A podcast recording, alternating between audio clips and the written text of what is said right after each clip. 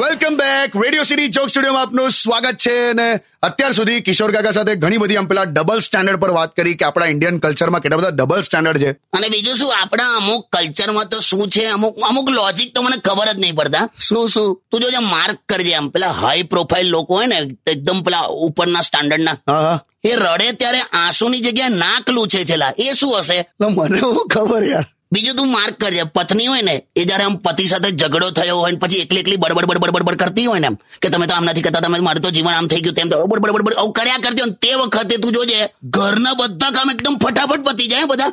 એ તે માર્ક કર્યું? મને હું ખબર? ખરેખર જોજે સટાસટ પતી જાય યાર. એ લોજિક પણ મને હજુ સુધી નહીં ખબર પડતી એમ. એ તો હું પહેણીશ એટલે કહીશ તમને. બીજું મને આ પણ હજુ નહીં સમજ પડતી કે ગુપ્ત રોગના ડોક્ટર હંમેશા જૂના બસ સ્ટેન્ડની પાછળ જ કેમ મળે?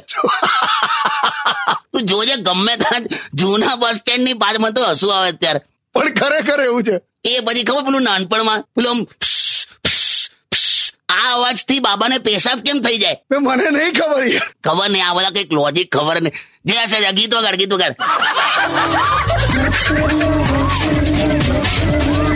on Radio